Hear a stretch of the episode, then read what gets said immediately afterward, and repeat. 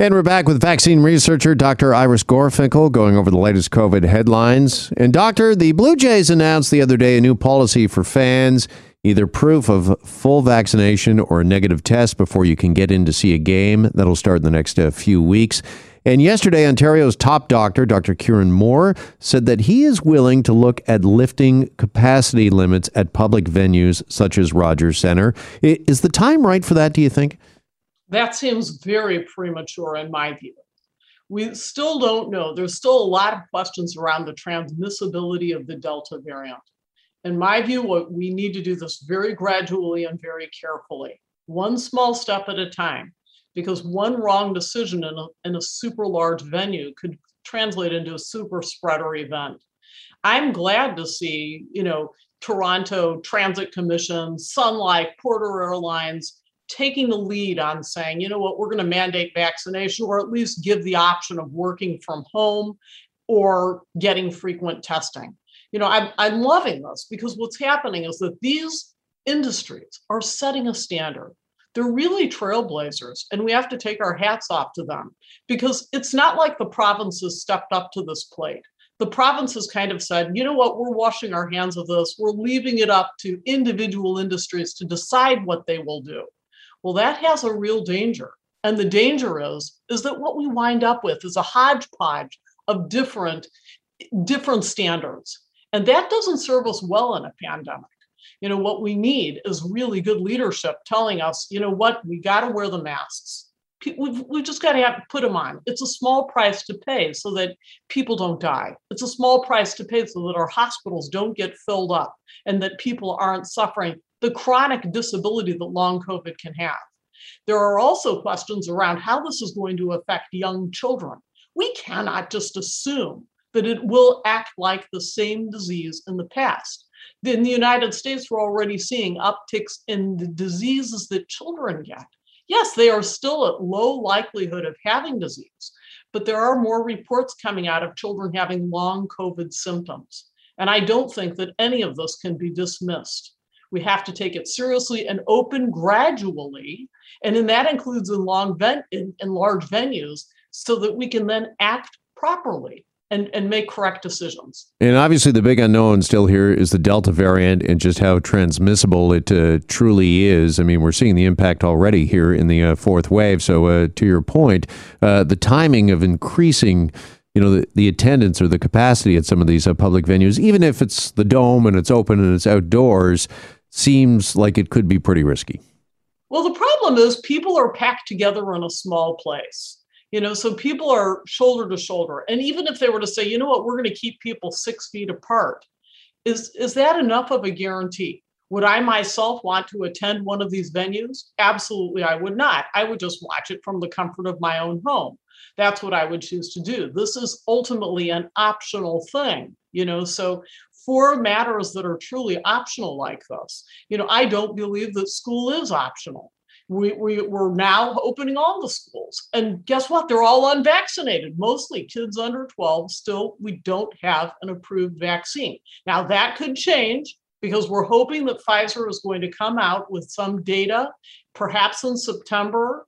But given the side effects that it's seen, there's pressure on Pfizer now to expand the number of people involved in the trials, you know, to for children. So that may even be delayed. You know the hope that we would have a vaccine approved for children under 12 it's it's not a given at this point.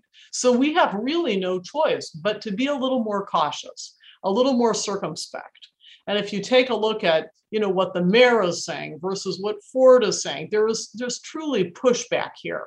The mayor is saying let's take our time. John tory is saying let's take our time. Ford is saying you know what? Let's not. Let's be a little more open with things. But we've got three avenues that we're following here.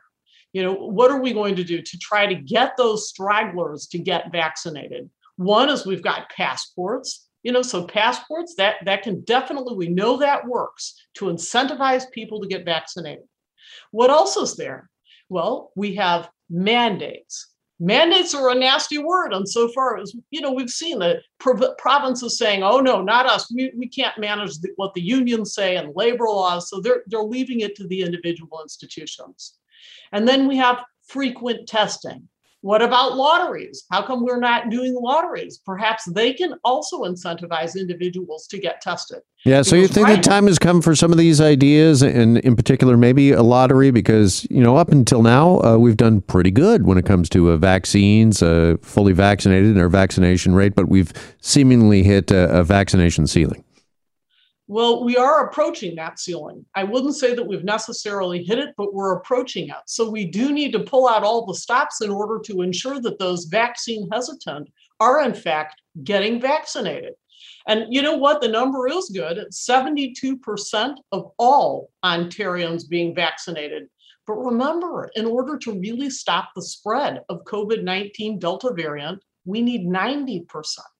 So 70% would have been fine if you were talking about the alpha variant. But because of how much more transmissible, how much more contagious the delta variant is, we need a lot more people vaccinated.